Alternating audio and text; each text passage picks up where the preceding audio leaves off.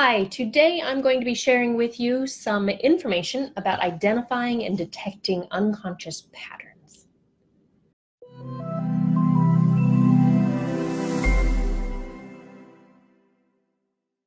Hi, I'm Dr. Heidi Heron from the Worldwide Institutes of NLP. Thank you so much for hanging out with me today.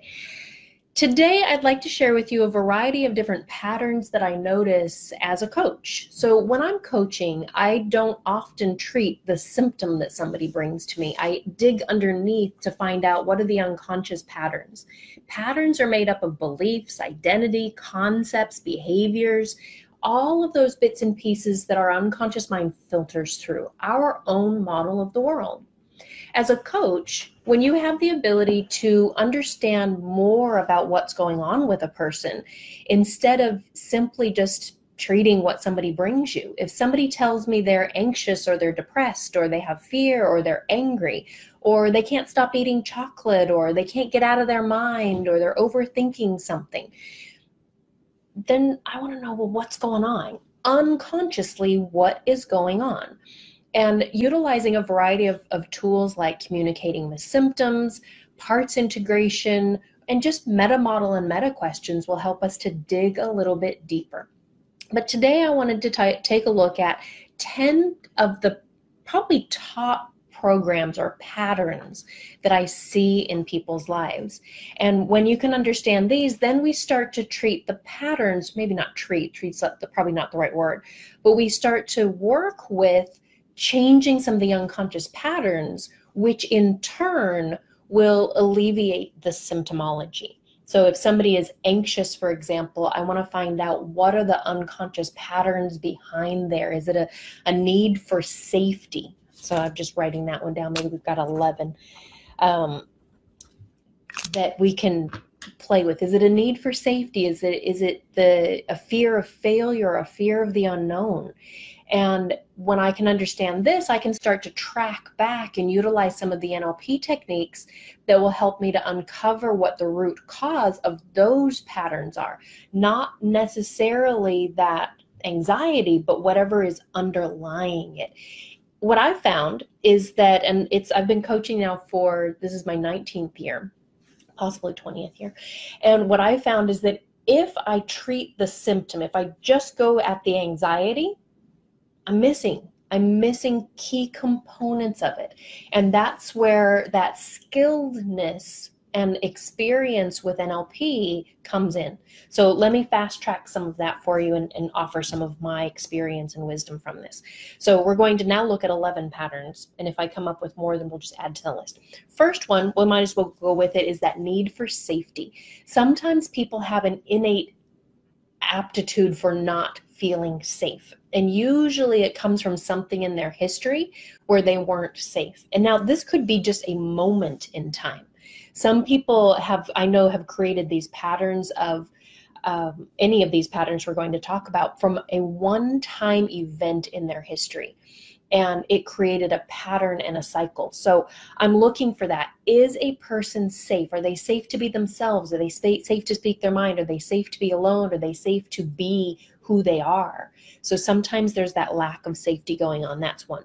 Another pattern that I see very often is this pattern of all or nothing this black and white duality thinking and when somebody has this pattern they will it will show up in the language in in their behaviors they'll say things like you know i either do all or nothing i'm on or i'm off it's go hard or go home so it might be things like i'm either going to the gym regularly or not at all i'm either on a diet or eating everything i'm either having zero to drink or i'm getting drunk and so you'll see this dichotomy in the behavior. So, this all or nothing pattern.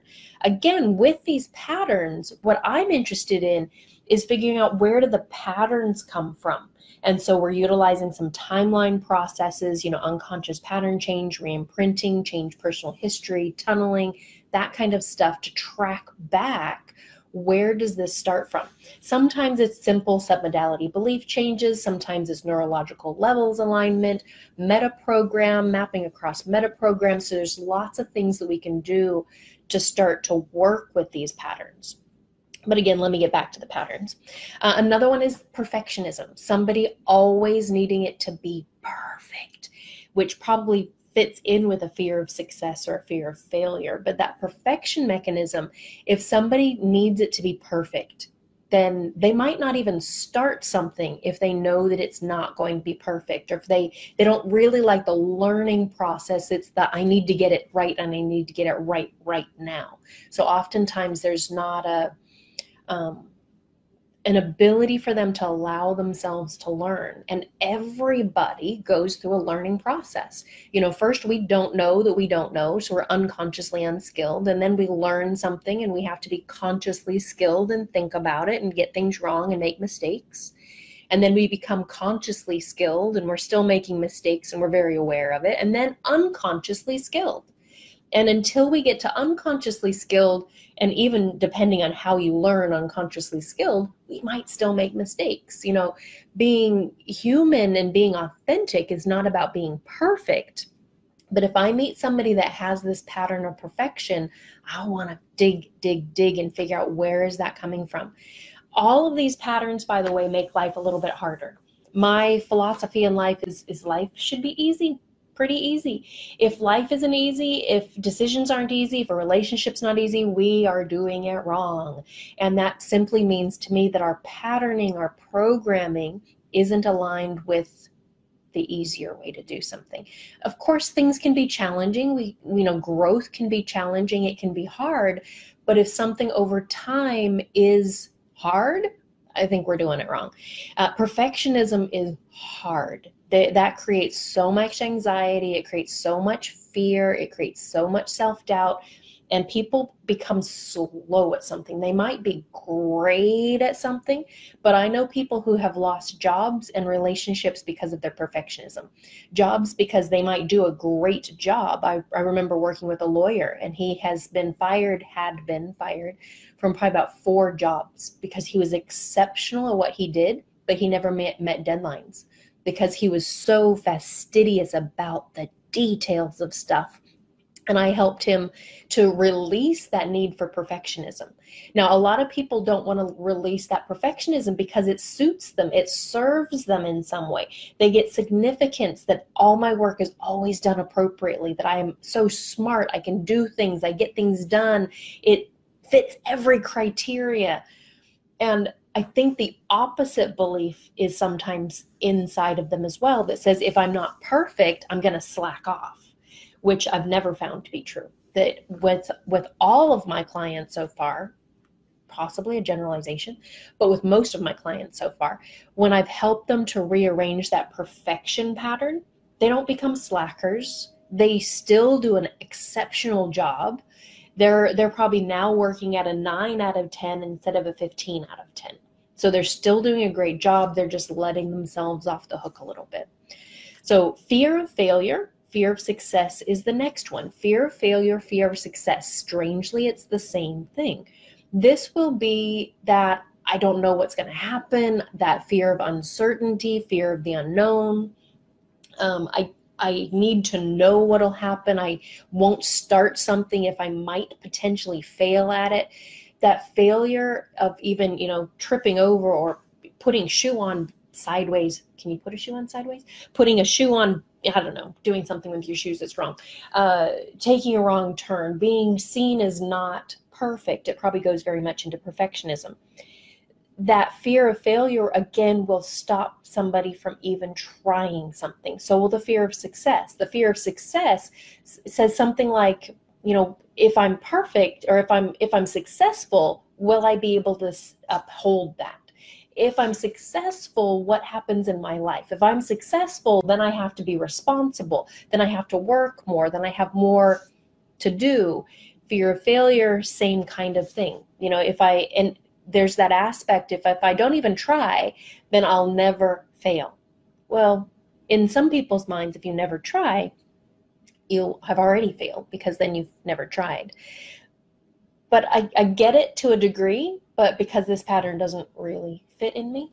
Uh, if you've seen any posts that I've done or if you've met me before, I, I'm all I'm all for failure. Failure so that I can get feedback. I send typos out all the time. That perfectionist thing in me is not really in me. I like it to be in people that work for me, though. Uh, need for external validation. Sometimes this is a pattern that comes up where it kind of feeds into I'm not good enough. Eh, how am I doing? What kind of job am I doing? A continually a continual need for external validation. In relationships, this would be a person continually asking their partner, Do you love me? Are we okay? In friendships, are we okay? Are we all right? In relation workplace am i doing a good job? And continually looking for that external validation. They may even do it without asking the questions and just observing. This might turn into jealousy. It might turn into uh, a huge lack of confidence and insecurity. And it's looking externally. It's that what do you think i should do? kind of thing. Now if this pattern gets too much in somebody's life, they will lose sense of who they are. They will let lose sense of who their identity is, or maybe they don't even have a good rapport with themselves to know what their identity is in the first place. So this is a, a really good one to help bring more internal validation inside. With this one, we can utilize mapping across meta programs and other advanced um, meta programs to work with this pattern, as well as any kind of unconscious pattern change to be able to access the root cause of where this one came from too. Um, something that's popped up in the past few years is this aspect of, of not good enough, but I'm going to be found out. The terminology that's being used for it completely around the world at the moment is the imposter syndrome. The imposter syndrome is that fear of being found out, that you're not good enough, that a person uh, is a fraud. I meet so many people who are in leadership and management roles, men and women, who come to see me and they are very well put together. Maybe they got a little perfectionist stuff happening. Maybe there's a little bit of fear, fear of failure in there. But they sit down, they look great. And I say, What can I help you with? And they say, I'm afraid I'll be found out. And there's this all this imposter syndrome this fraud kind of stuff going on. So if i again can figure out where is that coming from then we can unpack this pattern. It goes together with another pattern of of unworthy and um, not enough. Not necessarily not good enough but not enough. So if a per- person is doing things like external validation uh, perfection fear of failure lots of this stuff I, again, I want to ask more questions, more and more meta questions. This is where those beautiful questions of what do you believe, what's important to you, what do you value about that, what does that allow you and give you, we can dig more. So develop those NLP skills and really get the awareness of the unconscious mind and the programs that are being being run. When somebody has this this not not enough or not worthy. Sometimes it shows up in abandonment kind of things. Someone will leave me. Sometimes it creates this this big need for approval again, or not being alone, um, not being on their own. Again, it comes back to a lot of times a lack of rapport with themselves.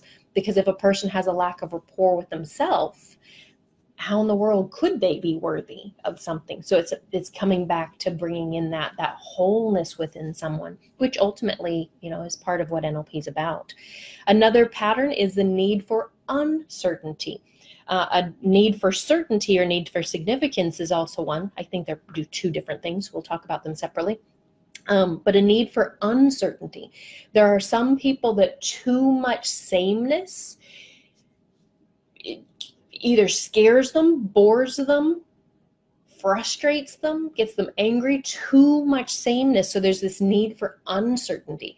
A lot of times I see this pattern in a, a shift of jobs, regular shift of job, a um, regular shift of relationships, always needing to change something, not creating any stability. Even things like commitment issues might come back to this need for uncertainty. People who get the adrenaline rush by doing um, what are those called? Those sports that are extreme. We'll call them extreme sports. The extreme sports and you know racing cars and parachute jumping and and that kind of stuff is that need for uncertainty. So they like to live on the edge. Um, they love variety they need that in their life and oftentimes they they become the mismatcher of of relationships and and things end because it's too much of sameness for them. So this is a good one to to look at as well because there is a lot in life that's the same. You know we we do the same types of jobs. We're in the same relationship if we want to be in a relationship. We live in the same place. And this pattern of need for uncertainty really really can stand in the way of somebody creating stability in their lives and sometimes they you know that's exactly the client that's coming to see me is that they want some stability in their life but there's this need for uncertainty. Um, the opposite of that is a need for certainty which comes into uh, fear of failure and probably perfectionism that i need to know what's next. Because if i know what's next then i can i know how to handle it. So that's why i think it probably goes in with that fear of failure aspect um, because if I know what to expect, then I can be prepared for it and I won't fail. Uh, again, it it creates problems, however, because if some if there's I mean so much of life, even though there's so much of life that is uncertain that we have certainty for, there's so much of it that's uncertain. I don't know what the weather's going to be like. I don't know what tomorrow's going to hold. I don't know if my phone's going to ring while I'm doing this or not. I don't know what I'll wear tomorrow. I have a trip planned soon. I'm not quite sure what that's going to be like. I don't know what like traffic is going to be like going home. And some people need that certainty to be able to understand and get through life. And that's hard. That's hard. It creates also that external validation for some people. So if you can see here, when I start to tie them together, that means that more than one pattern exists. And if more than one of these patterns exist, and I'll, I'll talk about some some of my findings in just a little bit, there's uh, sometimes it takes a little bit longer to actually dig through these patterns. So when I'm working with people from a coaching perspective, a lot of times on simpler stuff, I'm working with people between about four and six one hour visits you know the first one is identifying present state and desired state and really gathering that information and learning about somebody and learning about the interferences that are holding somebody back and the resources that they need and digging and then starting to work out some of these patterns and other things that are going on for people. And then my subsequent visits are about utilizing NLP to uncover and transform and change and build resources to help people to get to their desired state. But if people have a multiple amount of these patterns that I'm talking about today, it might take a little bit longer to work with a person because it becomes more complex, unconsciously complex. It's a new term. I'm going to write that down unconsciously complex. Let me talk about a couple more. Unconsciously complex. I like that. I'm not going to write know what that says complex. Okay, now I'll know what it means. So internally, internally referenced is the next one I want to talk about. Internally referenced is when a person has a lack of, in NLP, what we call sensory acuity. Sensory acuity is the ability to be more aware of what's going on around us. That's other people, other places, other things, other people's ideas. And sometimes are sometimes people are very, very internally referenced, meaning that they don't know anything else. They sometimes think that everything is about them. They will make stories about them, an example that somebody has said. They'll come up with their own thought about themselves. We often call these people narcissistic. Um, but sometimes they're just so unaware of people. This is the the friend that we all have. That when you're done with the conversation, they do not take any of the clues that you're giving them that says, "Hey, I gotta go." And so sometimes we just have to be absolutely abrupt and cut the conversation. Uh, everything will become about them. They are very much me, me, me oriented. And this, as a pattern, can get in the way of relationships, get in the way of success, get in the way of moving forward with people, places, relationships, and careers. So, helping somebody again to put the focus outside of them, not to the need for external validation, but a healthy balance of internal and external is, is very useful here. Um, need for significance. Somebody that has a need for significance, again, this might be that narcissist type of person as well that kind of puts themselves on a pedestal and, oh, how good am I kind of thing. And being able to connect with that and understand that um, might not the person that needs that significance are that's usually not the person sitting in your room because they're already fine. They don't need to be helped. They don't need any coaching. So you you're going to rarely get clients like this, but you will get family members, friends, spouses, and coworkers of these people. Uh, oftentimes, they become the workplace bully because they need to be seen above others. And so I'm oftentimes helping my clients how to deal with the person who needs that significance and how to bolster them without bolstering them, if that makes any sense. Uh, and how to manage it because generally we're not going to change it. This person doesn't really have a desired state to change because everything's about them and, and they're all good.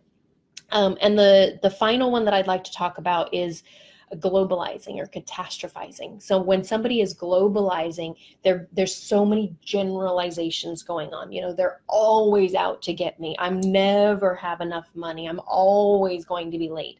And it's also about that catastrophizing as well, thinking about the worst possible case scenario continually. And sometimes globalizing and catastrophizing go hand in hand, and sometimes they're a little bit separate. So I, I never presuppose that both exist I just ask questions and figure out what's going on. Again, if somebody is catastrophizing, they they're making a drama out of everything. And normally their life will be filled with drama. So if we can help somebody to overcome that catastrophizing thing and if there is drama, point it out. You know, have noticed based on this, this, and this that you've told me that there seems to be a lot of drama in your life do you think maybe you attract drama into life? And that's probably part of that catastrophizing and the globalizing aspect that everything comes back to the worst case possible scenario. So, again, we've got lots of patterns here. We've got the need for safety, all or nothing, perfectionism, fear of failure, fear of success, the need for external validation, the imposter syndrome, not worthy or not enough, the need for uncertainty, the need for certainty, being too much internally referenced, the need for significance, globalizing, and catastrophizing. So I think we now have 13 where I started with 10. And we have a new term of being unconsciously, uh, crap. I don't know how to, I can't read it. Complex. unconsciously complex. Was that what I wrote? If that's not what I wrote, just type to me what I wrote because that, that will help me. People people are amazing. We are filled with so many different patterns. And if we're if we make we are the ones that make life hard for us. And utilizing NLP for yourself and with others will really help us to make life easier because life is not meant to be so hard but there's so many different patterns that go into it. These are patterns that get us stuck. There's equally the amount of patterns about improving our lives and being the best that we can be, like a pattern of authenticity, a pattern of resilience, a pattern of a growth mindset versus the fixed mindset. Those are great patterns to have and to adopt and to model. These 13 patterns, they get in our way. And when I have a client that I can start to identify these patterns with, I can help them. I can help them even better than simply working with what they came for. Um, one of the reasons, if you've met me or I've talked to you about coaching, one of the things that I enjoy working with, I'm not quite sure why, but I think it's the complexity, uh, the unconscious complexity, is eating disorders. Eating disorders are fascinating, pre- predominantly like um, a bulimia and anorexia. To my knowledge, I've not had a problem with anorexia or bulimia um, maybe in a past life or genealogically. But this includes a variety of different patterns. So there's usually all or nothing pattern, there's usually perfectionism, a fear of failure, need for external validation, and a sense of not enough. And so I'm working with all those patterns, plus helping with behaviors and other beliefs that come up, and helping to align a person with who they are getting their identity sorted, as well as being in rapport with themselves. In NLP, we have a, a presupposition, an assumption that says uh, resistance is a sign of a lack of rapport. The most oftentimes, the lack of rapport that I see with my clients is that lack of rapport that they have with themselves. And I know I have I have a um, blog post about creating rapport with yourself. So jump to HeidiHeron.com and look on my blog, and you'll be able to see that blog post about building building rapport. Forgot the word for a moment with yourself. Because if we're not aligned with who we are and our clients aren't, we can't help. But a great thing about NLP, especially from that coaching therapy side, is that we've got so many different tools. It's not just talk therapy, it's not just coaching about where are you and where do you want to go, and let's coach the hell out of you so you get there. But we're applying our NLP skills, parts integration, unconscious pattern change, reimprinting, tunneling, all that, that stuff to be able to address these patterns plus so much more and really get the, the unconscious mind of ourself and the unconscious mind of our client aligned with their desired state and aligned with themselves.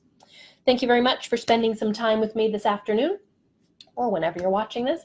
And if you've got questions, please let me know. Otherwise, I'll see you online at some point and hopefully in the training room sooner than that.